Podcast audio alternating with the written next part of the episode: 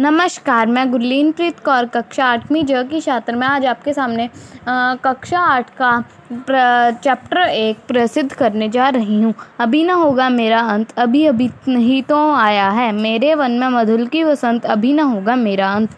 हरे हरे ये पात कोमल टालियाँ हरे हरे ये पात ठालियाँ कलियाँ कोमल गात।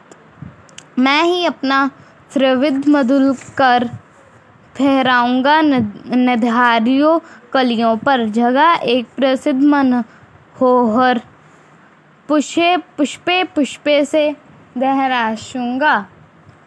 लालसा खींच खींच लाऊँगा मैं अपने नवजीवन का।